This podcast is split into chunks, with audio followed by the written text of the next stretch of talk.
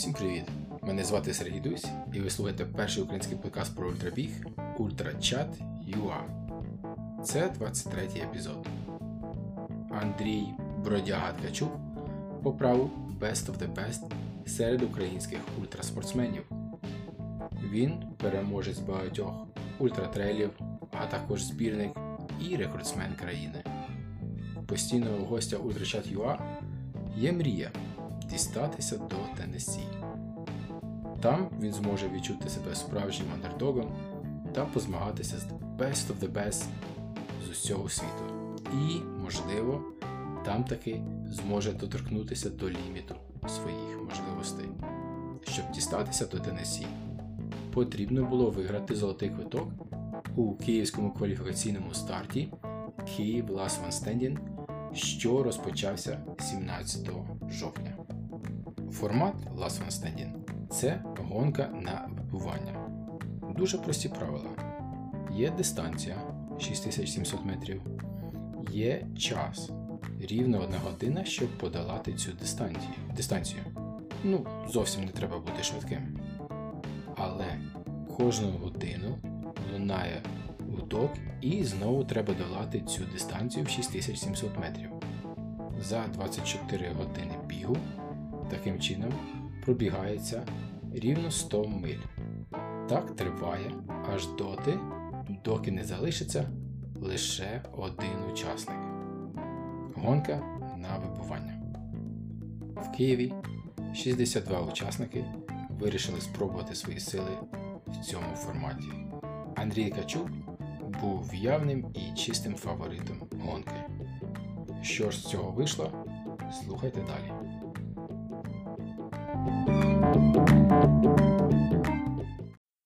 Андрій Ткачук, вітаю тебе на Ультрачат ЮА.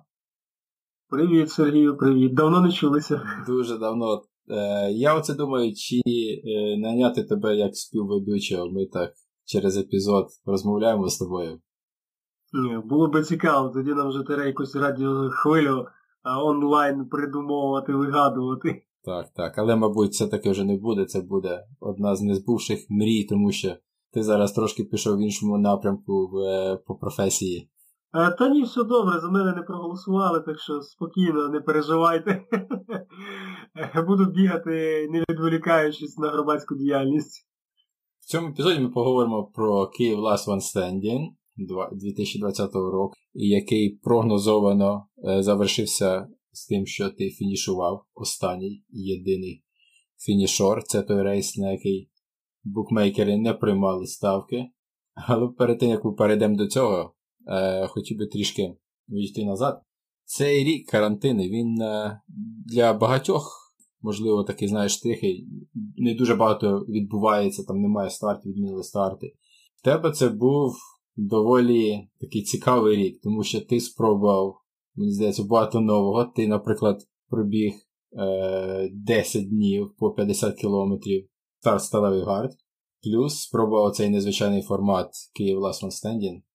Повертаючись до сталевого гарту, цікаво цікаво твоє відновлення, тому що це все ж таки 10 днів серпневих, спека, дорога, асфальт це тобі не трейл.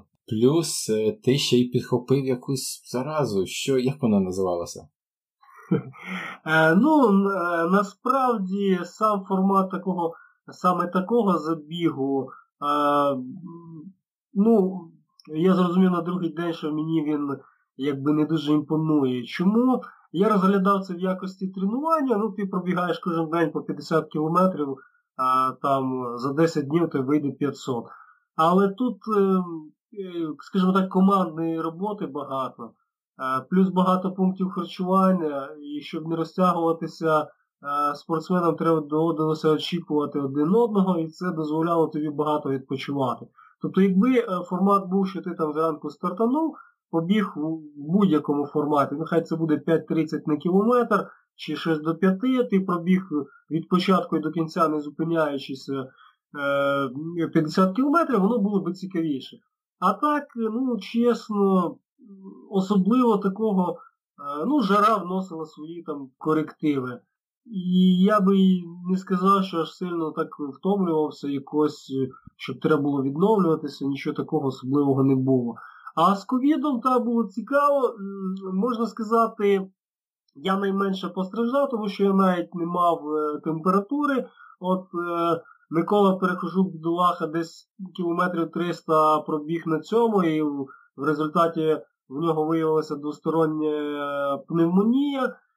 Тобто, як він це зробив, я не знаю. Ну і хлопці терпіли насправді, в більшості була температура десь уже на шостий день. Ну і відповідно це призводить до поганого самопочуття, ломота в тілі, але немає усвідомлення від чого. Можливо, від жари ти перегрівся, можливо, у тебе перевтома. Ну, ніхто не міг подумати, що е, ми з бонусами такими е, рухаємося. Ось. І якби е, вся така цікавинка. На жаль, е, на жаль, це є Е, цей стан, якби він е, не проходив для мене, в принципі, майже безболісно, не дав мені можливість прийняти участь у Сколе ультратрейл на 100 кілометрах. І от е, Сергій Сапіга там сумував без мене, розважав себе тим, що знімав скорохода, як він там бігає, доганяє, мучиться. І і це мені було дуже сумно, але насправді е, ну, не хотілося піддавати ризику інших людей, і так чи інакше е, організм е, витрачав ресурс на боротьбу з вірусом і не хотілося свій організм зайвий раз е, підставляти. Я, в принципі, продовжував собі потихеньку бігати. Там, де й бігав, по об'їзній дорозі, де, в принципі, не знаю, хто кому більше шкоди міг принести я своїм вірусом машинам чи машини своїми цими газами мені. Тобто нічого особливого якби і не помінялося. А з датами Київ Last One Standing дуже гарно пасувало, тому що насправді на цей період не мало бути ніяких стартів. Чемпіонат Європи мав бути у вересні, і в принципі достатньо було з доби. Достатньо було часу, щоб відновитися. Не так, як минулого року, 6 днів після чемпіонату світу, звичайно, що я не міг повноцінно прийняти участь. І мені було цікаво спробувати такий формат, е, поборотися. Плюс цікавинкою цього року була, е, скажімо так, синхронізація із е, стартом в Теннесі, створення 21 країною таких команд з 15, ну, хтось навіть не добрав до 15 чоловік, які, умовно кажучи, боролися між собою командні змагання. Зрозуміло, що це просто умовно, тому що е, в кожній країні були свої погодні умови. Е, кожна країна починала в свій час, можливо, не завжди комфортний, який би хотіла починати. Ну і плюс е, в кожній країні були свої сильні спортсмени. Можливо, десь хтось би ще міг рухатися далі, але, скажімо так, підтримки другого номера чи передостаннього такого учасника, котрий зійшов, можливо, навіть останнього буде правильніше, е, відсутність не давала змоги там повноцінно відчути е, смак такої боротьби. Ти написав про один дивний фактор забігу це відчуття тотальної переваги над суперниками. І водночас, водночас невідомість фіналу. От чому тобі був цікавий цей формат, якщо ти відчував тотальну перевагу? Ну, е, по-перше, і яка б в тебе не була перевага, скажімо так, на папері чи математично, ніхто тобі е, Golden Ticket е, не дасть просто так для, скажімо так, поїздки в саму тенісі. Тому, відповідно, треба пройти, скажімо так, сито кваліфікації місцевого забігу локального е, для того, щоб вже претендувати чи хоча б сподіватися на поїздку в тенісі. Тому це було, скажімо так, обов'язково. Насправді я просто, ну, чесно, мій прогноз, незважаючи там на всі оптимістичні наші командні в чаті, там 48, 50 і так далі годин. Е, я, чесно казав, 40 годин це максимум, на що ми будемо здатні зробити, зважаючи, що більшість людей, е, які були в команді, не мали досвіду навіть 12 годин, 24 чи 48 годин. Найбільше на що я звертав увагу, це на дві ночі відсутності сну. От Для мене це було б найскладніше, якби я вперше приймав участь у таких е, у таких змаганнях, тому я чітко усвідомлюю, що багато людей, умовно кажучи, поламаються в другу ніч або після другої ночі, а це якраз математично виходило ці 40 годин. Плюс, е, е, скажімо так, дуже важко психологічно боротися, коли ти знаєш, що не виграєш, а переможе тільки один. Насправді я хотів десь так пожартувати, що нас розлучить тільки сон або травма якась. Ну, форс-мажор, нерівності, ніхто від цього не застрахований, не так ногу поставив, не туди встав, підвернув і все. І на тому, який би ти сильний не був, мусиш припинити е, свої змагання. Ось тому цей психологічний фактор так чи інакше, хоч за регламентом і забороняється психологічний тиск на суперників, але це вже був стартовий психологічний тиск. Наприклад, там Людос Бубочка заявила, каже, що я побачила тебе в списку і я не реєструвалася на це, на змагання. І так каже, це не жарти, це каже, чесно було. Окей. Е, ти дуже детально розповів про е, цей старт і е, як відбулися події в своєму пості в Facebook. Я зроблю лінк в подкасті до нього. І тому, щоб не повторюватися, давай просто пройдемося по декілька моментах, моментів, які я вибрав. Отже, спочатку розкажи про сумний стан дистанції. Це там на початку були просто глибокі калюжі чи ще щось?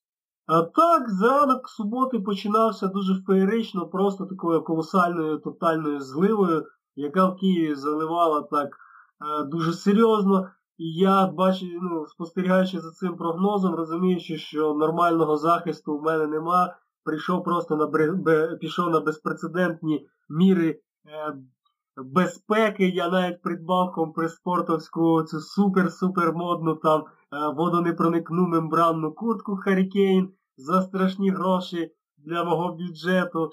І, звичайно, що дистанція вона така проходила на острові. Е, піщаними такими стежками, дорогами, нерівностями, її залило. І, Але я не знаю, якісь вищі сили на нас подивилися, і за півгодини буквально до початку старту дощ припинився. І так як, е, ну, якщо ти бачив там відео, як я фінішував перше коло, я просто пробігся по болоту, тому що все було все рівно, ноги були мокрі. Але з кожною годиною, потихеньку, потихеньку, потихеньку, болота пропадали, ти всі знаходили такі обхідні маневри, які можна було оббігти. Але було одне болото, яке оббігти було неможливо, ти так чи інакше мусив замочити один кросівок. Е, ну, У мене це був лівий. Е, е це болото. Там уже щось гілочки підкидували, якийсь е, паралон принесли. Вже хтось був знайшов ліворуч обхідний шлях, я його ніяк не міг знайти. Я там і по полю ще гірше намочився. Ну потім, коли вже знайшли, там така була доріжка, стежечка, де можна було вбігти, ти робив невеличкий гачок, але воно того варто. І вже після того, як все було знайдено, все висохло, я вже перевзувся в свої, скажімо так, робочі кросівки із е, цікавою новою устілкою, такою ортопедичною, і вже почав собі просто ну, насолоджуватися, скажімо так, процесом е, бігу. Ну, ось так так було з дистанції. А які в тебе були відчуття після першого кола? Тому що, ну, знову ж таки, зовсім інший формат. Тут немає заруби, ти швидко стартанув, всіх, мабуть, залишив позаду, перший прибіг. Ну, е, дивись, я розглядав, так як цього року в зв'язку з обставинами я не мав е, жодного добового забігу, я розглядав це як, ну, скажімо так, умовно контрольне тренування. Тому мені було цікаво бігти саме швидко, ну десь в темпі там 5.20, 5.15, 5.30. Ну, це ж нерівна поверхня, тому тримати 5 я не міг е, чітко. І, в принципі, я собі цілком усвідомлював, що як мінімум 24 там, чи 30 чи трошки більше годин я можу працювати в цьому темпі, і мені потрібно працювати в цьому темпі, е, ну, щоб хоч якось, е, скажімо так, навантажити організм. Але серйозно скажу, і сну мені вистачало перед тим 9 годин спав. І з першого кола мене ну, напала така відчуття тотального, тотальної сонливості. Ну просто лінь і сонливість.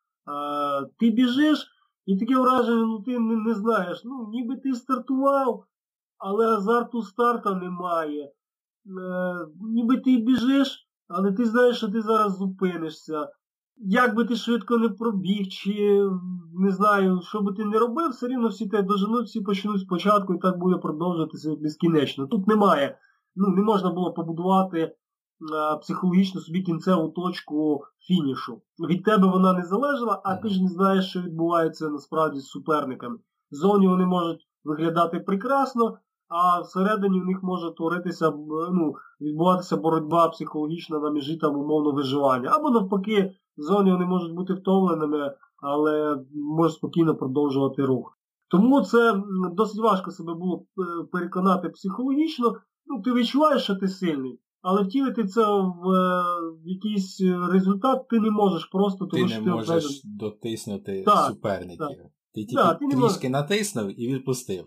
Так, так. І так от е, це відбувається, тому в певний момент я просто е, піддався цьому відчуттю лінії сонливості енергозбереження і е, дав таку установку, що ну, бігаємо спочатку там 24 години, далі 30, і відповідно це просто треба рухатися і і все. Більш нічого ти не, не, не зможеш зробити. Тут є ті, тільки рух. Я ж кажу, потім я виявив собі це як як ходіння на роботу.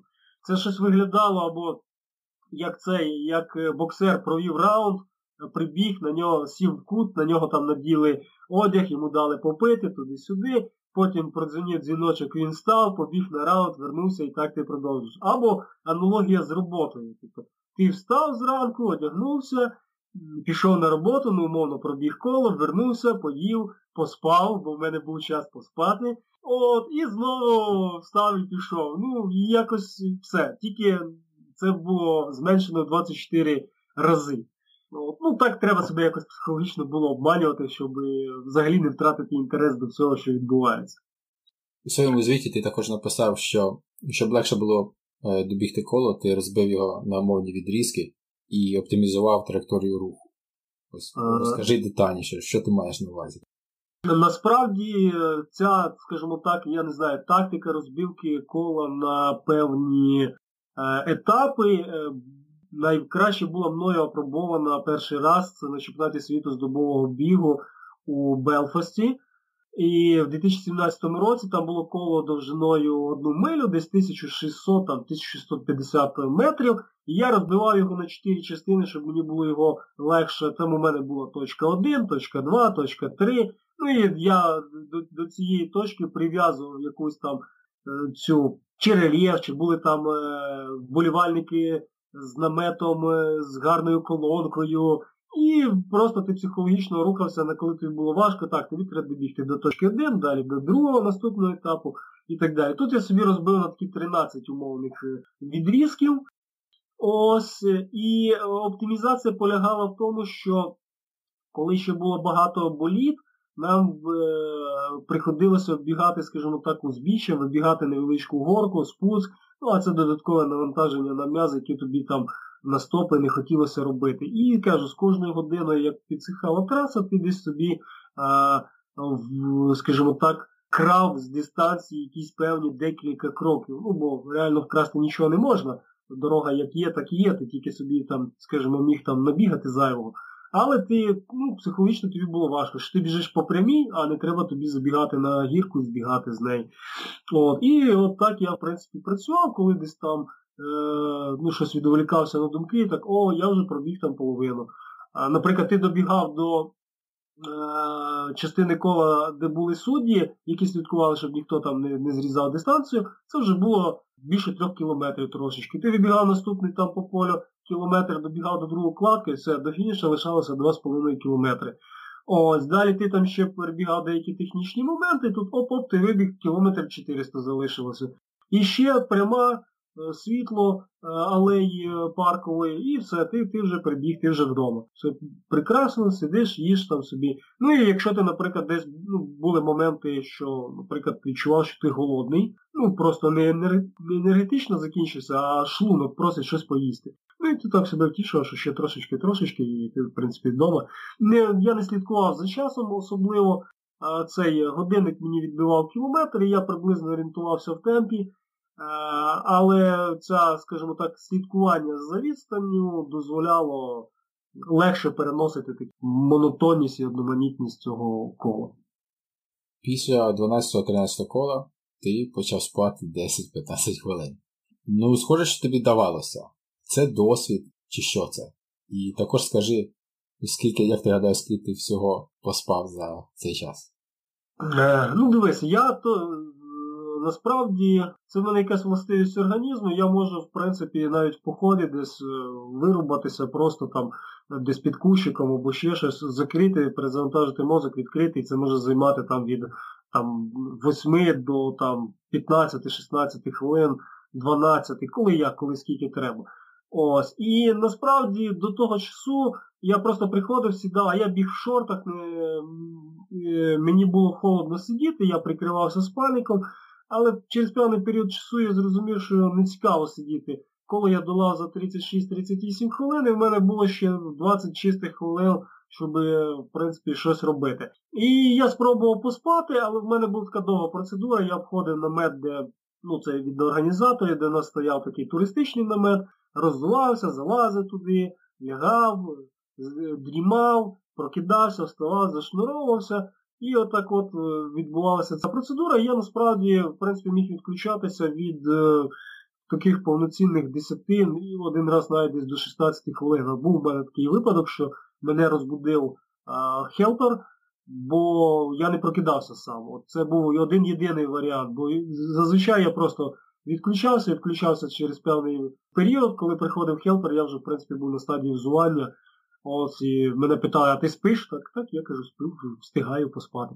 Один єди, одну єдину годину, десь я в сьомій чи восьмій ранку в неділю пропустив цей, е, цю традиційну процедуру, але далі я просто її безвідмовно використовував, тому що а, я, в принципі, е, розумів, що настане друга ніч, і краще потрошечки, потрошечки по ці, ну, 23 рази я десь мінімум, ну не 23, більше навіть, 13, мінус 41 ну десь 27 разів я поспав по берім середньому там по 10 хвилин, по 12, і ти маєш тут по такий досить досить серйозний, так, 270-280 там, ну 4,5 години я проспав.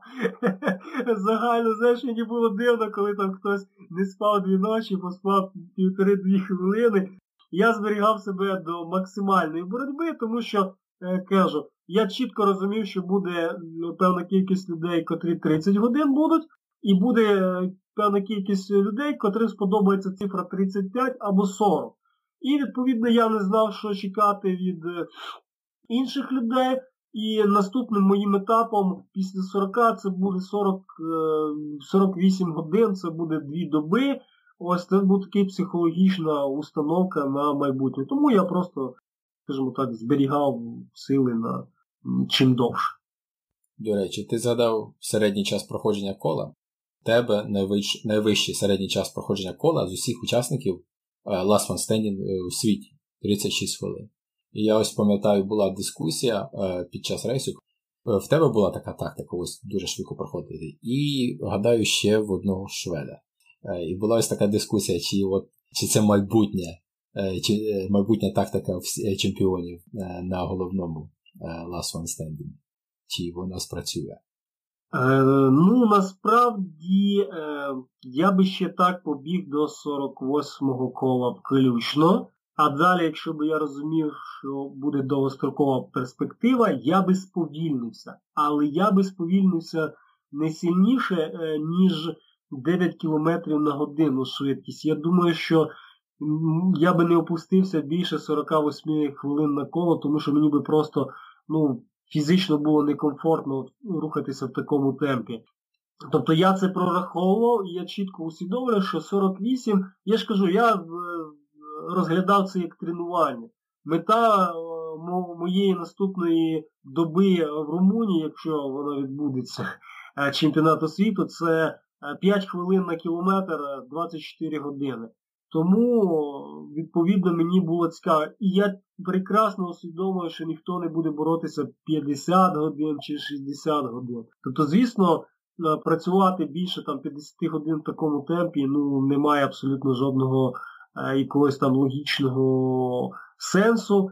просто усвідомлення такої нестрашної кінцевої цілі дозволяло. Наприклад, якби якби були суперники, що потрібно було би зайти вже в 60 годин і так далі, я думаю, що я би перестав спати.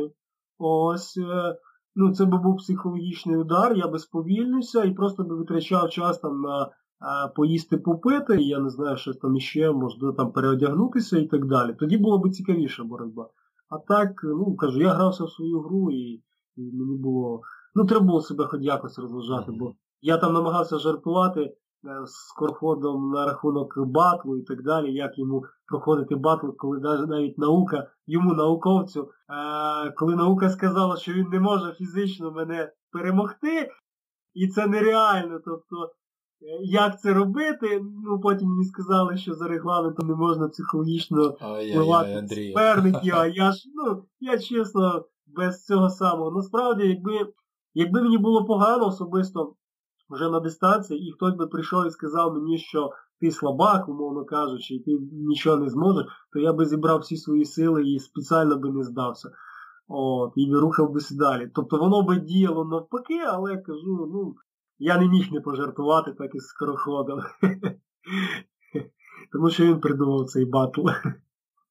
Добренько. Перед тим, як перейдемо до наступного запитання, е, я зараз кину ще парочку фактів.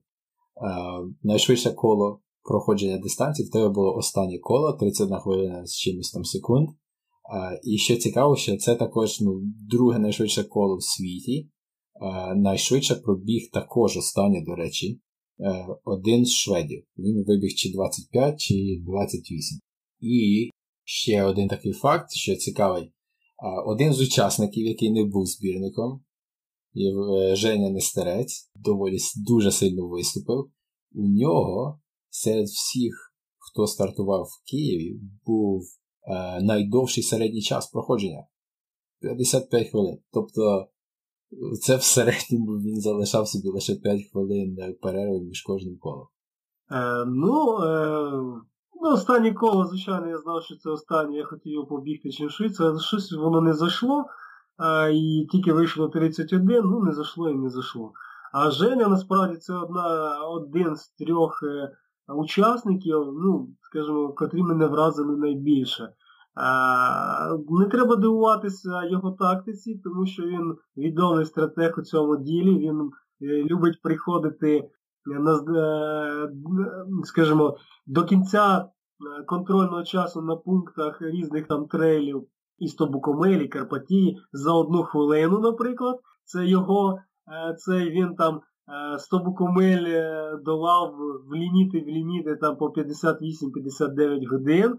Тобто він такий знатний стратег в цьому плані. він молодець, він дуже гарно рухався і дуже гарно долав дистанцію і вкладався там в час, в ліміт, взагалі просто просто просто супер. Але це стихія Жені, це він знатний і відомий цим, е, цією тактикою і стратегією. От. Я би, наприклад, не зміг іти к 100 букомильці там 58 годин.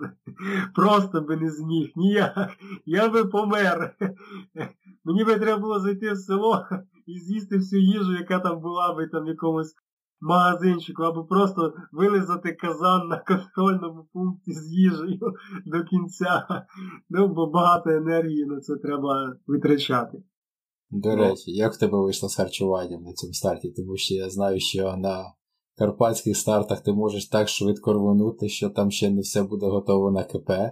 А тут, тут, мабуть, було все набагато краще.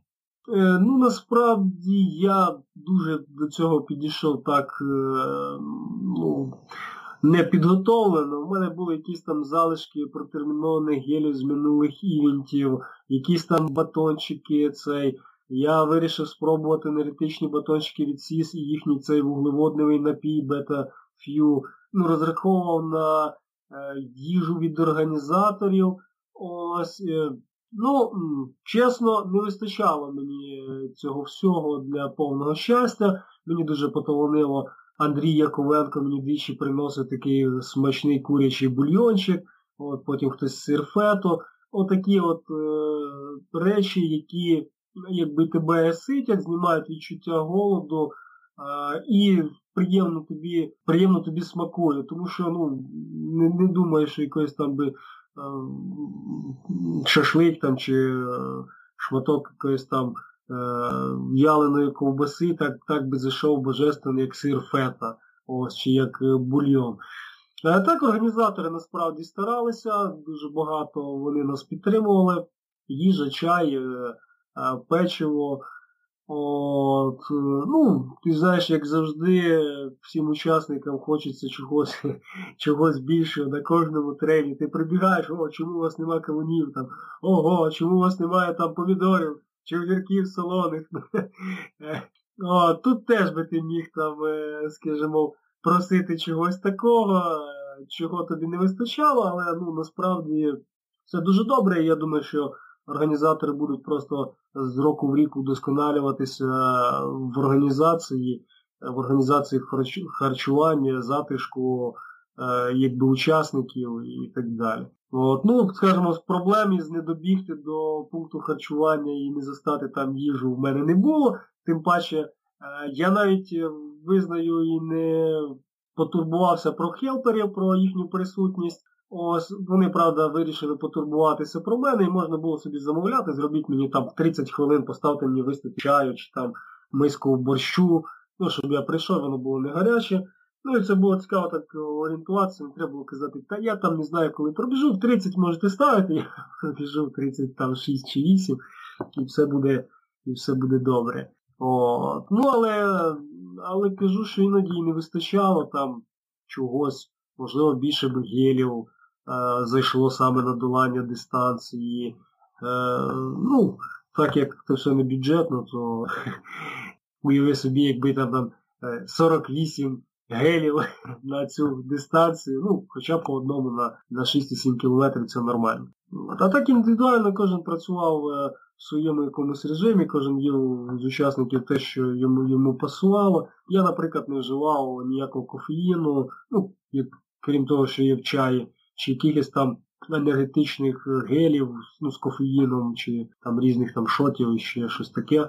Ну, Просто не потрібно було, я не дійшов до до, до тієї межі, коли мені треба було самому стимулювати додатково е, свій організм. А ось щодо хелперів, я знаю, що тобі там е, допомагали і дивилися за тобою. Але якщо подивитися, ти реально на голову був вищий всіх суперників. Насправді результат не не змінився б, якби в тебе не було хелперів. Е, ну, насправді результат би не змінився, я просто би сам витрачав час на те, щоб приготувати собі там чай, е, поїсти, можливо, би менше е, спав, десь по через коло, або ще якось так змінювався. Ну, приємно, коли, скажімо так, іноді виконують твої забанки, і я, в принципі, особливо нічого так і не, і не потрібно було. Якогось там масаж я не робив, щоб мені масажували там. Ну, заліпили мені тейпом ахіл, там потім, поки я лежав, там е, два пальці почали на нозі натиратися, їх теж е, підзаліпили із такого. Ну і хелпер, в принципі, е, дуже важливий, дуже важливо було мати ту людину, яка тебе розбудить, якщо ти заснеш. Ну, щоб не було таке, що дзвіночок продзвінів, а ти міг продовжувати дистанцію, а ти просто його не почув. Оце насправді важливо. Мати людину, бо інакше тоді тобі би або доводилось когось просити і надіятися, що хтось не забуде про тебе, або ну, тоді не спати і саму це. Ну, кажу, морально налаштувати себе не складало проблем, мені не треба було, щоб мене хтось там, ну давай ще одне коло, і все, і ти молодець, і, і на цьому можна завершувати. Тобто я знав, що коло буде тільки тоді, коли здасться одне, коли здасться другий із тих, хто залишився на дистанції. Я дуже уважно слідкував за цим рейсом онлайн. Підійшов час другої ночі, залишилося 6, потім 5 учасників, і в мене з'явилося, знаєш, таке тривожне відчуття перед тим, як я виключив комп'ютер, що от не всі цю ніч переживуть, і хотілося б, щоб побільше з них ще було вранці з Андрієм. Але коли я прокинувся, то все, вже тут був лише один або, як кажуть, last one standing. Так, насправді, е, другою людиною, яка мене вразила так позитивно на цьому забігу, це була Вікторія. Хоча в певний момент вона виходила в такому стані, що я за нею переживав, що вона десь не згубилася на дистанції і її не шукали. Ну, тобто не відключилася, бо вона дійсно не спала дві ночі. І що змушувало її рухатися, навіть вже, скажімо, ну, спочатку умовно вона хотіла якби покращити жіночий результат, тобто їй треба було 34 кола подолати. А потім вже що її змушувало рухати, я не знаю. Вона мені потім написала, що я могла ще рухатися і ще бігти, і думаю, шкода, що ти не побігла. Бо я так думаю, що е, Олександр Скороход, що Володимир Канас чекали, коли здасться Вікторія, тому що вона пробігла 38 кіл, Скороход Сашко завершив після 39-го і Володимир здався після 40-го кола. Але якщо б вона ще протрималася хоч коло, то це би нам дало додаткові, скажімо так, бали в загальному рейтингу. Бо нам там було ще там 15-20 кіл, і ми би так суттєво піднялися з 11-ї позиції, десь навіть на 7 чи на 8 на 8 місце. Ой, на 6 на 6 місце. І цього не вистачало, що вона не вийшла. І це так ну, було було дуже цікаво. От, Наприклад, е, ну, іще, от, вже закрию цю тему, третя людина, яка мене вразила, це безпосередньо Олександр Скороход, ну, незважаючи на ці всі скандали, інтриги, розслідування, які там були перед цим, перед е, змаганнями, це там батл, тестування і так далі. Я насправді ну, не дуже вірив у його можливості, тому що банально в нього було тільки 120 кілометрів е, цієї Каппадокії один раз в житті, і я думаю, що друга ніч так виб'є його з колії достатньо суттєво. Плюс його там е, ну, видно було, що там він вже почав страждати, зайшов в стадію улюблену для ультрамарафонців це страждання. От він вже там е, і ну, трошечки е, прихрамував, щось його там чи коліно боліло, і ну, я йому ще дав таку дружню пораду. Це не було насправді якийсь психологічний тиск, я просто дав пораду, що ти можеш рухатися, але ти можеш зайти в травму, з якої будеш досить довго виходити. Ну і насправді кажу, логічно шансів ти перемогти мене немає. І це буде дуже безглузда травма, тому що немає ні другої позиції, ні третьої позиції. Тобто ти там е, не здобуваєш нічого. Через скільки би ти не здався, чи через там 3, 5, чи через 10 е, кругів. Ну, він сказав, що все нормально, і так вийшло, що все нормально, потім ніби е, забив квадріцепси, і це навіть не знаю, де можна було там забити квадріцепси. Він молодець, він каже, подолав 39 кіл, це ж зараз там 260 кілометрів, не маючи жодного досвіду, там ні 24, ні 48 годин, там, ні навіть 100 мильника повноцінного. Це звідки в нього взялася ця, це бажання. Ну, можливо, можливо, Батлом він сам себе так простимулював що, щодо руху. Ну, тобто дав слово, дав слово там на людях і треба боротися і відповідно так себе мотивував. Можливо, е, це і спрацювало в цьому, в цьому плані. Перед цим подкастом я слухав е, минулорічний запис з переможцем першого е, Київ Last One Standing е, Олександром Бендесом. І ось мені дуже цікаво, наскільки різні е, відчуття і фініш цього рейсу в порівнянні з минулорічним. Все-таки можна подумати, ага, такий самий формат, так? Але в е, минулорічному е, рейсі Француженка і Олександр Бендас бігли, можна сказати, весь час разом, і фініш відбувся тільки тому, що Француженка не змогла фінішувати.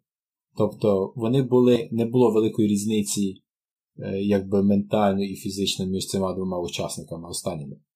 Тоді, як в нашому випадку в цьому році, з твоєю перемогою, Андрій, тут хто б не залишився з тобою тет-а-тет, вони знали, хто ти, вони знали, який в тебе досвід. І якщо подивитися об'єктивно, то вони знали, що ти сильніший. І ну, тому так дуже швидко все завершилося, і завершилося тим, що останнє коло біг ти сам. Так, мене це трошечки розчарувало, тому що я вже налаштовувався на дві такі повноцінні доби хоча б. Ось, і тут я вже відпочивав, готувався до чергового там 41-го кола і прийшла новина, що Володимир вирішив припинити змагання, ну там своїх певних мотивів. Е, ну, насправді тому тому для мене він не особливо був, е, скажімо, цікаво. Я не зайшов в стадію томи, я не дійшов до стадії, коли ти починаєш страждати насправді від бігу, коли тебе щось починає боліти, коли тобі бракує сну. Ось, ну, бо з енергією можна тут турбуватися, щоб тебе завжди була енергія для руху. Ось я не зайшов до такої стадії страждання, не дійшов. І ну, тому було би цікаво поборотися в когорти таких світових лідерів, коли вже ти знаєш, що ти там умовно андердог, коли ти цілком усвідомлюєш, що тут набагато сильніші за тебе люди, коли ти там усвідомлюєш, що тут є е, жінка, яка набагато, можливо, сильніша. Хоча, наприклад, е, я змагався з нею в Альбії, і ну, вона не показала якийсь на добі феноменального результату. І і це би було вже дуже дуже цікаво. Один єдиний мінус це ну, насправді США це трохи не близька дорога. І ну, повезти з собою США Гелпера це трошечки так е, не дуже е, легке завдання. Ось. Андрій, тепер у мене друга частина подкасту. Е, я запитав учасників з топ-5 три запитання, і вони мені відповіли на ці запитання, тому зараз ми пройдемося з п'ятого місця і, по-перше, е, пройдемося через їхні відповіді. І хотілося б почути твою думку. Давай. Е, отже, п'ятим був Дмитро Краснов. І три запитання, три однакові запитання, що я всім задав, це номер один, що ти пізнав про себе, що нове відкрив, е, або чим себе здивував, приймаючи участь у цьому старті. Друге запитання, в чому причина сходу. І третє це запитання бродязі. Добре, почнемо з Дмитра Краснова. Він е, відповів по-російськи, тому я зараз згадаю російську мову, яку я вивчав в середній школі. Е, вибачте мене, слухачі, якщо зараз піде не дуже гладко. А, окей, что ты пізнав про себе? Э, в целом, особо нового для меня было мало, так как уже был опыт двухсуточных забегов три последних года подряд. Необычен был сам формат соревнования с жестким лимитом времени на круг и отдых. Также, после первых суток бега, необычными усложняющими факторами для меня стали бег по трейловой трассе, не всегда ровной, с небольшими спусками и подъемами. И особенно эти факторы усиливались в темноте с освещением лишь от фонарика. Ранее был опыт столь длинных забегов только по ровному асфальту и про нормальном освещении. Э, также, с одной стороны, интересен своей интригой, а с другой, не совсем воспринимаемым по идеологии, формат бега на выбывание, который вынуждает тебя больше концентрироваться не на преодолении себя вчерашнего, а на ожидании того, что сойдет кто-то из окружающих. То есть так, в чем причина сходу? Э, не успевал нормально восстанавливаться в промежутке отдыха в ночь на вторые сутки, не хватало энергии. Сказалось отсутствие опыта в аналогичном формате соревнований. Э, в конце стало сказываться отсутствие заранее спланированной группы хелперов, накапливался цейтнот по времени. В результате последние круги подливались уже на автомате без достаточной степени осознанности и удовольствия. А так как моей основополагающей концепцией в беге является осознанный бег в удовольствие, принял осознанное решение продолжать истязать себя дальше таким пустым в моем понимании бегом. А тепер, друже, тобі запитання. Ти, мабуть, відповів на це. Получалось, получалось ли полностью восстанавливаться после столь быстрого бега? И что более всего помогало восстановлению в порядке убывания приоритета? Ну, насправді е, я не встигав втомлюватися, щоб відновлюватися якось особливо. Мені просто е, не хотілося сидіти на стільчику, і я вирішив переносити ці хвилини чекання нової години, початку нової години і нового кола просто в горизонтальному положенні. Ось якось і все. До втоми я не дійшов. Запитання ще від мене. Яке в тебе, тебе було яке-небудь спілкування з іншими е, учасниками? Так, я спілкувався із стартовим містечком, наприклад, там підтримував Віктора Гребельського, у нього була мета подолати 24 години Дмитра Міхєєва. Ми сиділи всі троє в одному наметику і там, в принципі, спілкувалися, ну, коли нам не відпочивали, щоб не заважати комусь е, попри це. А так на дистанції я, чесно, і, і не потребував спілкування, тому що, е, по-перше, спілкування це підлаштовування під темп іншої людини. По-друге, це витрата зайвих сил і енергії на розмови. Ну і е, чим більше спілкування, тим менше в мене було б відповідно часу відпочивати на фініш. Хоча, якщо б я втомився дуже-дуже сильно і знайшов собі напарника, то спілкування би відволікало від е, втоми. Але я не встиг дійти до неї. Е, Вікторія була четвертою, і ось її відповіді. Що пізнала про себе? Я принимаю участие в этом старте уже второй год. В прошлом году преодолела здесь 113 километров, В этом увеличила свой результат в два раза – 254,6 километров. Каждый раз я еду на этот старт с одними и теми же мыслями. Познать еще большую свою духовную глубину. Я так своему тренеру и сообщаю, что еду туда за духовным ростом, чтобы расширить еще больше свой внутренний горизонт, стать смелее и рискнуть пойти за своей мечтой. Я себя удивила тем, что осмеливалась выходить на следующий круг Каждый раз, когда казалось, что организма уже достаточно. Но обнаруживалось, что силы во мне есть. Новая энергия вливалась каждый раз, когда слышала эти три позывные гудка, и сразу принимал решение выходить на новый круг и продолжать. Это был тот внутренний свет, за который я держалась. Что-то звало меня каждый раз на эту дистанцию. Мне хотелось преодолевать, несмотря на всю усталость, боль в левой ноге и тот факт, что бежала все круги абсолютно, абсолютно без сна. Тобі не набридли чути ці три гудки так багато раз?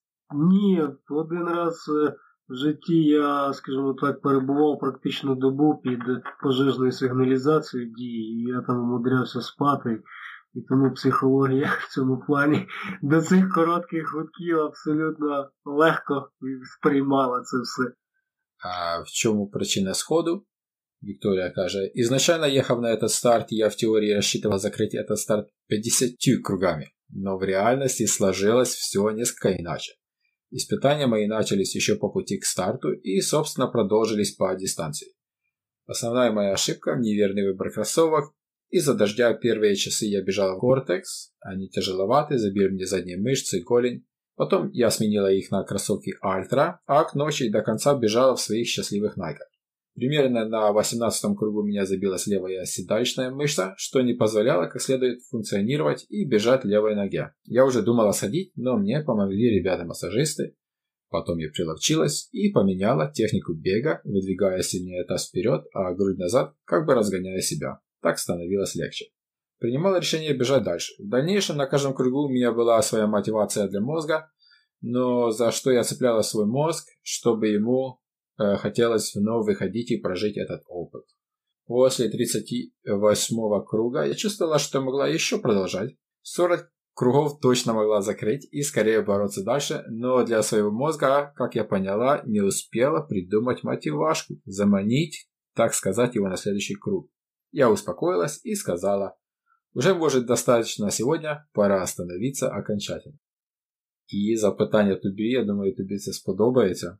Андрей, в чем твоя истинная мотивация преодолевать свердлиные дистанции? Чему они тебя учат?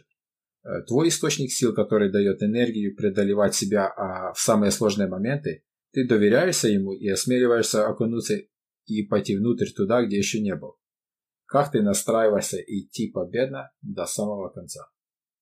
Э, ну, насправді, я думаю, таємниця тут одна тільки це характер І от такий з дитячих е, років бажання бути лідером чи такого лідерства. Тільки характер веде е, заглянути чи зайти, щоб заглянути за межу своїх можливостей. Так само, як у Вікторії, так само у мене, тільки моя можливість е, чи моя зона комфорту трошечки далі. Відповідно, щоб розширювати свої горизонти, могти дивитися на самого себе, я знаю, більш інакше досконало, треба більше працювати в цьому плані. І все, відповідно, більше кілометрів, більше дистанцій, більше годин, більше чогось складнішого. Я думаю, це все так само, що веде альпіністів підкорювати все нові вершини, незважаючи на ризики і на всі там, скажімо так, якісь негативні фактори. От можна себе альпіністом я вже не встигну стати, а от біг це ну, кожен старт це твоя вершина. Навіть якщо би ти на ній побував багато-багато разів, як ті ж там чи Карпатія, чи Стобукумель, тобі так чи інакше цікаво підніматися на неї знову і знову, ти можеш е, безкінечно удосконалювати себе е, навіть на одній і тій же дистанції, на проходженнях певних відрізків е, швидше, повільніше, інакше, з різними погодними умовами. Тобто це те ж саме бажання бажання заглянути за межі своїх можливостей. Поки що не знаю, які вони ці межі, і завжди хочеться зрозуміти, що там, як там. Я ж вже казав, що як хочеш поспілкуватися так е, з Богом, там пробіжи ультру. І я ще поки що не добіг е, чи не прийняв участь в тій ультрі, в якій би я зміг поспілкуватися з якимись вищими силами. А тому це така, скажімо, ем, ну, світло в кінці тунеля, чи чи приз, який на тебе може очікувати. Або не може, ти ж не знаєш, поки не дійдеш. І назва наступного подкасту Андрій Ткачук спілкується з вищими силами. Ну я ж кажу, що це тільки після 3100 миль, мабуть, в Нью-Йорку, але до цього ще дуже-дуже далеко. Окей, Олександр Скороход, номер 3 в цьому році. Чим він себе здивував? Здивував себе найбільше, що згодився на цю бігову авантюру. Може, через те, що весь рік такий. Насправді формат дуже цікавий, як свого роду медитація. Відкрив, що сон не такий критичний фактор, як думав, і з ним на 48 годин можна цілком впоратися. Пізнав про себе, що ще маю чимало моментів, над якими хотілося б попрацювати і покращити. Причина сходу. Причина психологічно фізіологічна. З одного боку, розумію, що з тим, як стрімко погіршується моє самопочуття, перебігати Володимира і Андрія не зможу. І це демотивувало. Хоча мав би фокусуватися виключно на власному результаті. З іншого боку, після 34-го кола почали наростати проблеми з опорно-руховим апаратом, який не дуже був готовий до таких навантажень, особливо ліва нога. Травленням пропав апетит, знову з'явилися спазми, з 37-го кола стало конкретно хилити на сон. Вирішив не випробовувати долю далі, а врахувати отриманий досвід та виправити помилки, щоб наступного разу показати значно кращий результат. І схоже питання. Андрію, що для тебе ультрамарафон зараз? Якщо коротко, то ультрамарафон це життя. Це, це те, що змушує рухатися далі кожного дня, навіть е, коли ти можеш втратити якусь мотивацію, чи за вікном дощ, погані погодні умови, ти втомлений і так далі, це тебе е, змушує рухатися. Я знаю, створюєш собі чи ставиш перед собою якісь амбітні цілі, і і це це гарно, сам процес, знаєш, як кажуть, неважливо, що ти робиш, важливо, як ти це робиш. Ну або ж іншими це, словами, е, важливий сам процес руху до своєї мети, а не мета. Хоча і мета теж це, це прекрасно, якщо ти її досягаєш і ставиш перед собою якусь амбітну. Якось так. А можу додати про Олександра психологічні психологічні відчуття. Насправді я ж теж людина, і я ж теж мушу мотивувати свій мозок якось е, на рух далі. І я цілком, е, ну скажімо так, свідомо вивчав своїх суперників, я знав їхні можливості до бігу. Я знав їхні можливі, я спостерігав за їхнім рухом під час бігу, як він міняється, і я прекрасно знав, що Олександра доб'є якраз відсутність сну. Ну, Тобто це я передбачав, тому що в нього не буде вистачати часу для відновлення, а так як немає досвіду в такому русі, то відповідно велика вірність того, що його не так фізіологічно щось зламає, як психологічно, наприклад, відсутність сну. Так само і про Дмитра Краснова, в принципі, я передбачав, що друга стане ключовою. Ну, Вікторія, звісно, вона така дуже по-біговому упорота дівчинка, але але вона тільки дівчинка. Хоча така маленька-маленька Кортні українська, але маленька. От. І ти розумієш цей фактор, е, я би вже не знаю, на одній точці опори виходив на на коло, якщо б вона вирішила продовжити до 10-го, е, незважаючи на рівень там травмованості будь-якої частини тіла, чи ну, проблеми з травленням, це би мотивувало там до останнього. Ну, як Бендеса минулого року, я знаю. Ну, Андрій, я думаю, ти ти вже гарантував, що Вікторія наступного року, своїми словами, ти гарантував, що 50 вона зробить. Е, ну, я думаю, що вона легко зробить 50 е, наступного року, якщо буде продовжувати так ціленаправлено рухатися до своєї мети і бігати кожного дня, то що вона вже робить е, більше, ніж 900 днів підряд. Okay. Я тут взагалі я тут взагалі видаю таємниці стратегії просто за безцінь на, на майбутнє. Я тебе тягну за язик. ну, ну хай хай беруть суперники на озброєння, буде цікавіше наступного разу. Володимире, а нас був твій останній колега, який залишився з тобою. І ось тут ось його відповіді е, на перше запитання, що пізнав про себе, що відкрив. Так як мене з першого разу не взяли у збірну, яка представляла Україну у всесвітньому заліку 15 спортсменів, то я до змагань зрозумів, що мене вважають недостойним брати участь у цих змаганнях. Але за два тижні мені запропонували замінити збірника, який мав бігти ці змагання, і я погодився випробувати свої сили в цьому цікавому форматі змагань, бо ще також хотів довести, що вони даремно мене відразу не взяли у цю збірну. І так як мені вдалося у фіналі залишитися лише з Андрієм Ткачуком, то я був не лише задоволений результатом, а також я тоді зрозумів, що мій організм готовий долати більше, ніж 270 км, а також і може бігти більше як двох діб без сну. І ще також пізнав на цих змаганнях, що мій організм має непогану здатність переміну бігти і відпочивати. Це колосальний досвід. Хоч для мене це не було відкриттям, але ще раз переконався, що без команди складно реалізовувати свої мрії. Бо, завдячуючи підтримки фізичної допомоги Шипшина Run Club, а також моїм друзям-асистентам Максиму Черкасу і Володимиру Фіалку, мені вдалося так добре пробігти ці змагання. Дуже приємно я був здивований на цих змаганнях, що багато моїх друзів болювали за мене не лише вдень, а також і вночі, слідкували і тримали кулачки за мене і мені це було дуже приємно і додавало додаткової сили. Друге запитання причина сходу. Чесно кажучи, на це було декілька причин. Основна те, що, вгадай, у фіналі я залишився з Андрієм Ткачуком, і я тоді подумав, що ще не готовий з ним змагатись. Тобто, коли вилетів наш третій учасник Олександр Скороход, то я вирішив пробігти лише на одне коло і зійти з дистанції, бо перемогти Андрія, думаю, що шанс в мене був би дуже і дуже малесенький, а отримати травму був набагато більший. Я вважаю, що інколи потрібно зробити крок назад для того, щоб потім зробити два кроки вперед.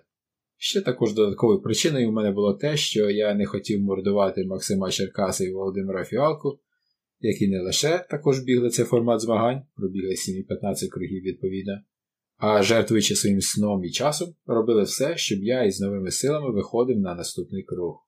А так як у вівторок їм потрібно було б бути на роботі, то їхати вночі невиспаним до Львова було б дуже небезпечно. Ну і запитання до тебе. Цікаво мені дізнатись, чи Андрюха вважав мене фаворитом, який може дійти до фіналу разом із ним. Тобто цікаво дізнатись мені його прогноз перед стартом, скільки кругів я пробіжу. А також, коли ми вже залишилися двоє на дистанції, скільки подумав, що я ще зможу пробігти кругів. Е, ну, насправді так. Е, зважаючи на його результат е, в серпні місяці на чемпіонаті України збігу на 12, 24 та 48 годин, 215 кілометрів, це, це, скажімо так, п'ятий результат. П'ятий? Так, п'ятий результат найкращий, мабуть, з 2005 року по чоловіках не мій. От, І це з першого разу, це дуже достойний був результат. І я вважаю якраз його е, на рівні з Сашком, тому що Сашка мотивувала там е, батл, е, скажімо так, головним суперником. Ну, насправді, моя проміжна точка це було.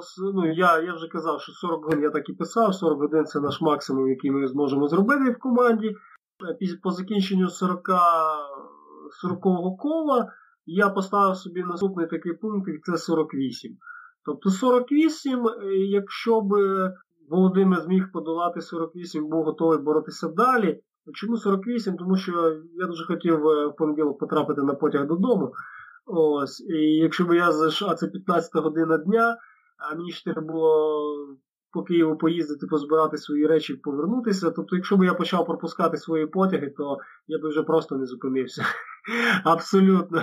Хоч до наступного ранку вівторка, е, ну, в мене вже не було жодної мотивації е, поспішати кудись, е, можна було би розраховувати. Тобто 48 годин я цілком, в принципі, міг іще ну, сподівався на на його боротьбу, причому я собі кажу, заклав, що я буду бігти таким же темпом ще 8 кіл, а далі вже, ну, в залежності від того, як буде рухатися суперник, буду просто збавляти свій темп, уже свідомо збавляти. Не чекати, коли організм сам візьме це, а свідомо себе сповільнювати. Знаю, що мені цікаво ось почути у відповідях цих чотирьох учасників, це те, що е, коли задаєш запитання, чому ти зійшов, завжди е, не одна причина, а такий букет психологічно-фізіологічних причин змішаний. І мені здається, що тут психологічна причина, вона завжди головна на першому місці. Тому що, наприклад, якщо ти біжиш і перед тим, як стартувати наступне коло, ти відчуваєш біль, тобто ти боїшся отримати травму, але знову ж таки ти можеш подолати це коло. так? Тобто ти ще можеш ще одне коло подолати.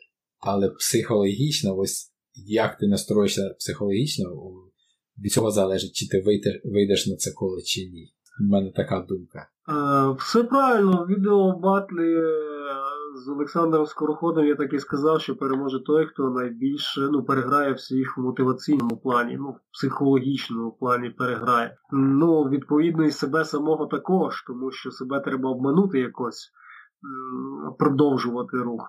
І ну, це був якраз їхній мінус. Е, вони е, вони програли мені ще до старту, знаючи, що не зможуть мене перемогти. І це було просто питання часу, коли здасться е, останній суперник. Ну, Тобто, моя задача була, повторюся, як я написав у цьому звіті своєму лонгріді, ну, більше це не не на рибалку я був схожий, а на мисливцю, який сидить на номері і чекає, коли прийде його жертва. Тут просто ти не зовсім чекаєш, а ще так розважаєшся, е, біжиш. І холоднокровно і методично своїм рухом Ну, наприклад, це ж теж був психологічний е, тиск, е, те, що за 40 годин я, в принципі, не вийшов за межі 38 хвилин на подолання кол. Ну, тобто ти дивишся, суперник біжить 10 е, годин однаково, 20, 30, 40 однаково, і ти розумієш, що скільки він ще так може бути бігти однаково? 50, 60. А у тебе починаються проблеми. Починаються проблеми з сном, з травленням, е, з фізіологією якоїсь щось тебе болить. І це все накладається, звичайно, і ти, перш за все, програєш собі психологічно, ти, ти втрачаєш мотивацію виходити е, далі. Ну, як тільки сміливо покоряються моря. Ти знаєш, мені ще скороход сподобався. От Я там десь хтось частинку відео зазняв, Е, от е, Я йому сказав, що ти ж науковець, наука тобі сказала, що шансів проти мене в тебе немає. Але ти ще є, виходить мрійник. Мрійники якраз рухають світ вперед. І ти мрієш, що в тебе ще станеться якесь, е, ну не знаю, дивовижне проведіння, і ти зможеш це зробити будь-яким. Ну, звичайно, що ти можеш надіятися на там проблеми суперника але ти ж хочеш е, в чесному поєдинку його перемогти, ти хочеш е, фізично стати кращим і сильнішим за нього. Тому мрійника. Я йому сказав, що я вбивця твоїх мрій. Методичний, холоднокровний, коло за колом вбиває твою мрію. Просто можна.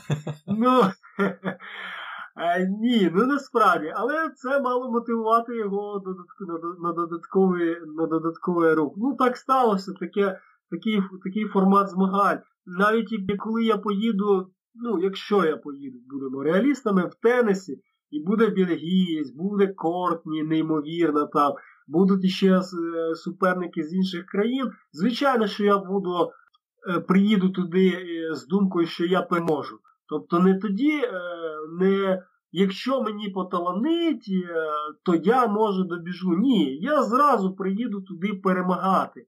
Тобто з психологією переможця. Незважаючи, що я, можливо, ніколи в житті не зможу добігти і навіть до 70-го кола, це не важливо. В цей день все складеться, і я буду а, максимально налаштований. Це буде ідеальний мій день, можливо, найкращий в житті. І я просто, ну, не день, бо тут розтягнутий там, ну, скажімо, старт. Найкращий мій старт, я зарубаю їх, я вийду переможцем з цієї дуелі. От. І, відповідно, ти мусиш налаштовувати себе кожен раз на на, на, на таке. І, Але тут є один нюанс. Якщо ти не зможеш цього зробити, ти не мусиш сприйняти це як особисту поразку. Тобто все, ти слабак і нічого у тебе в житті не вийде, тому що ти програв. Нічого. Якщо ти будеш налаштовуватися на третє місце, ти прибіжиш п'ятим. Якщо ти будеш налаштовуватися на перемогу, ти прибіжиш третім і подумаєш, ну, було би добре, що, якби я виграв, але третій, якби в цих обставинах теж дуже непогано і дуже симпатично. А далі а далі ти можеш і виграти. Навіть у суперників, яких би, е, ну, чи в ситуаціях, коли би на тебе ніхто не поставив, скажімо, як на переможця, умовно, ну там такі віртуальну якусь там ставку і не підтримав. Ось і все. Тут ти мусиш, якщо хочеш бути переможцем, мусиш думати як переможцем. Причому кожен день, кожне тренування, ти уявляєш собі старт, ти уявляєш собі цей момент, момент тріумфу, момент бігу. Можливо, його ніколи в житті не буде, але ти мусиш до цього йти і рухатися саме так.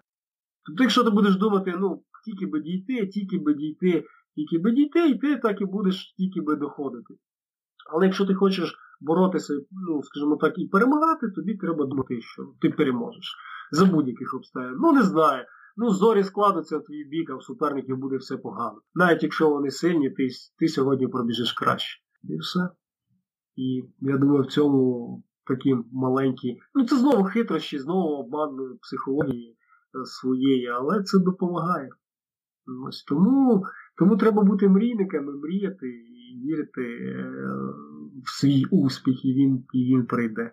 І ще тим мені сподобався Олександр, який, незважаючи на наукові обставини, все-таки вирішив кинути виклик і, і боровся достойно і досить довго. А от цікаво так, от якби ви не робили цей бетл, і якби наука не сказала, хто сильніший, скільки б кіл подала би скороход, і це б якось вплинуло на результат, чи ні? Е, я думаю, що він міг би собі психологічно дозволити зійти набагато швидше, тому що тоді би, скажімо так, над ним е, ну, не сів е, певний якийсь результат чи обов'язок або ще щось. Mm. Ось це знову таки психологія, знову таки пев, певний певний обман себе. Або щоб Олександр і Володимир помінялися місцями. Чи було б так само 39 і 40? Я думаю, що так само було би. Це не, не він, він, він почав е, почав втомлюватися, це було візуально е, вже видно. І, ну, чесно, дійсно, ти почуваєш себе мисливцем, ти бачиш свою жертву і розумієш, що її треба взяти. Не можна віддавати таке. Ну, каже, цікавий вже психологічний старт, як кажуть. Дункан Маклауд, горянин із клана Маклаудів, повинен залишитися тільки один.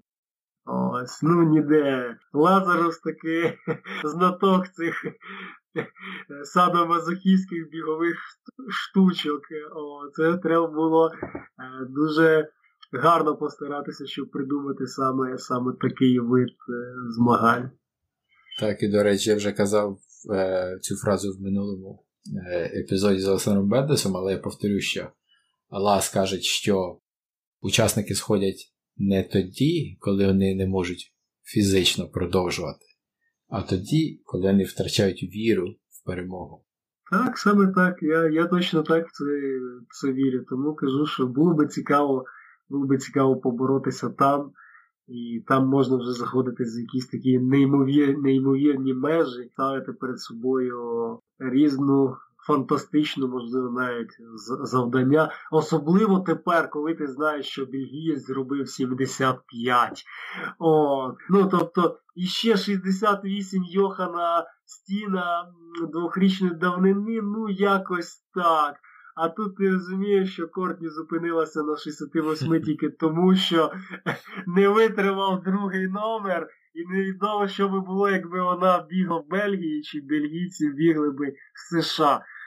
От, і тут ти думаєш, 75, а можливо, можливо, і 70. Але насправді, якщо брати математику ультра е, то 500 кілометрів це не настільки велика е, за три доби, це тільки по 170 кілометрів в день. Це в принципі, ну за добу. Це в принципі цілком реальні реальні справи, які можна, можна бігати. Це 340 кілометрів за дві доби, а мій рекорд 370. І я думаю, що я би е, суттєво покращив цього року, якби потрапив на 48 годин.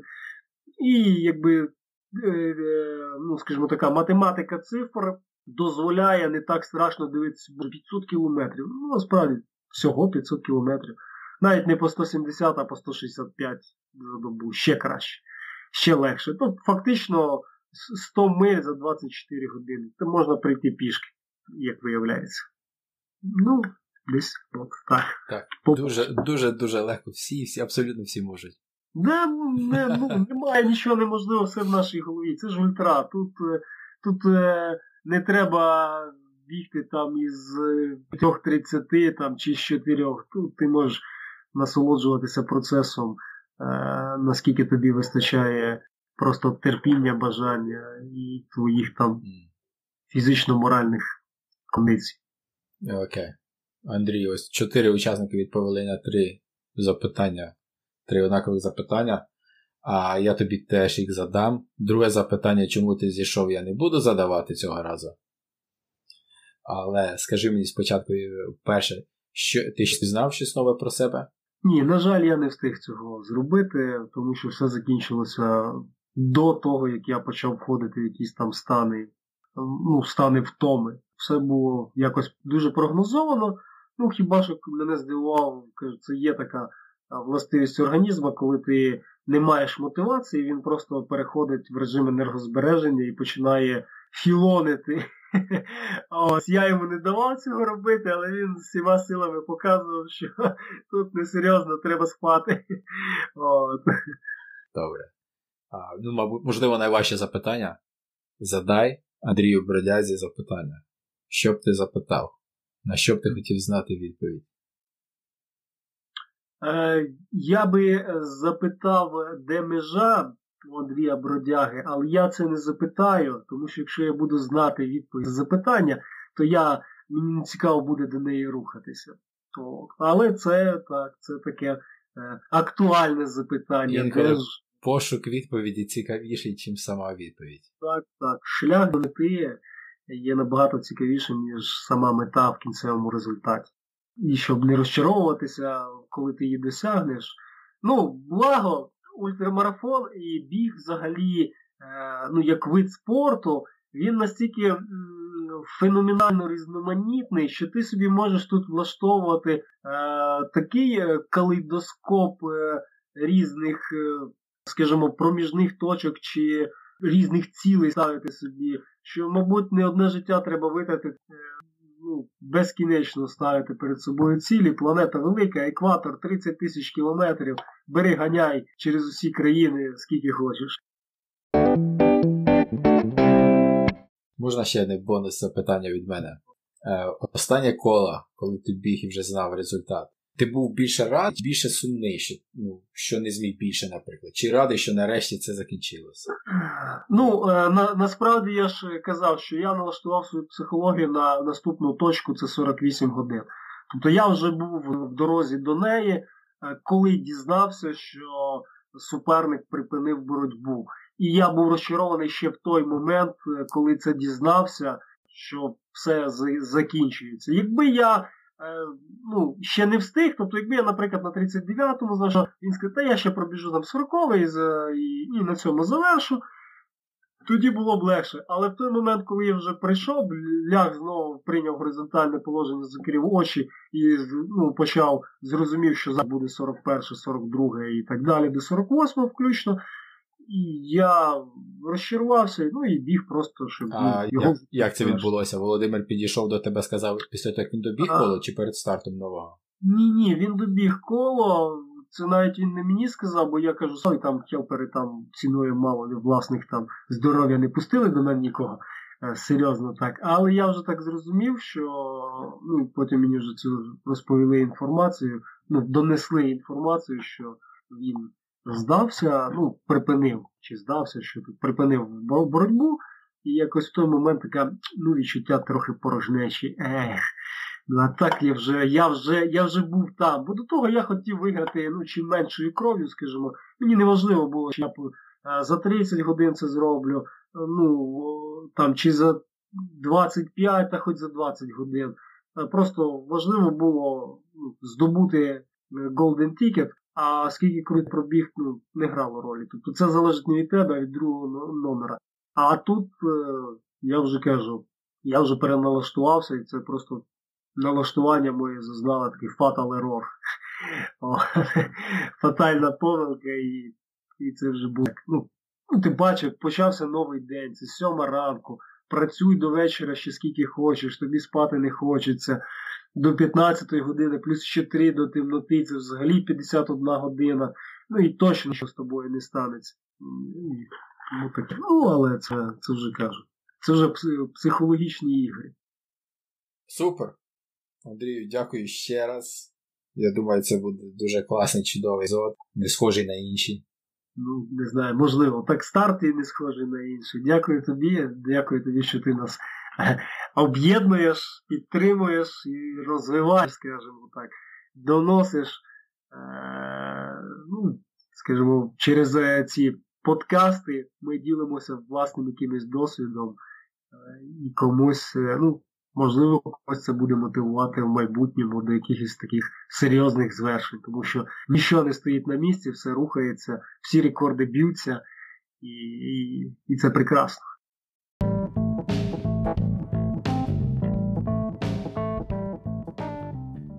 Кортні, Белієць та Бродяга.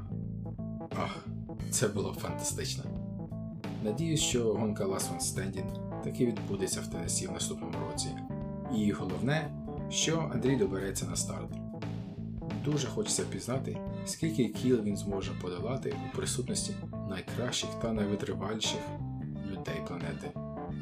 А поки що, все, що ми знаємо, це те, що 41 година та 274 км це далеко від ліміту Андрія. Також хочу подякувати за час та відповіді топ-5 фінішорів цього старту. В архівах UltraChat.ua Є ще як мінімум два епізоди, які б сподобалися вам, якщо сподобався цей епізод. Це п'ятий епізод з Олександром Скороходом, тим самим, хто вразив бродягу та вперше подолав рубіж в 200 км. А також шостий епізод з минулорічним переможцем цього забігу Олександром Бентосом.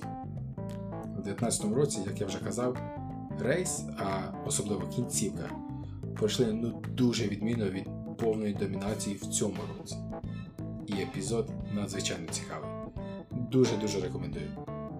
Інші епізоди з Андрієм це номер 3 та 17 перемога на Букомилях у 2019 та 2020 роках відповідно. А також 14 епізод перемога на Карпатії 2020. Друзі, слухайте та розповідайте про нас друзям. Залишайте відгуки, розширюйте лінки до епізодів, що вам сподобалися і до наступного епізоду.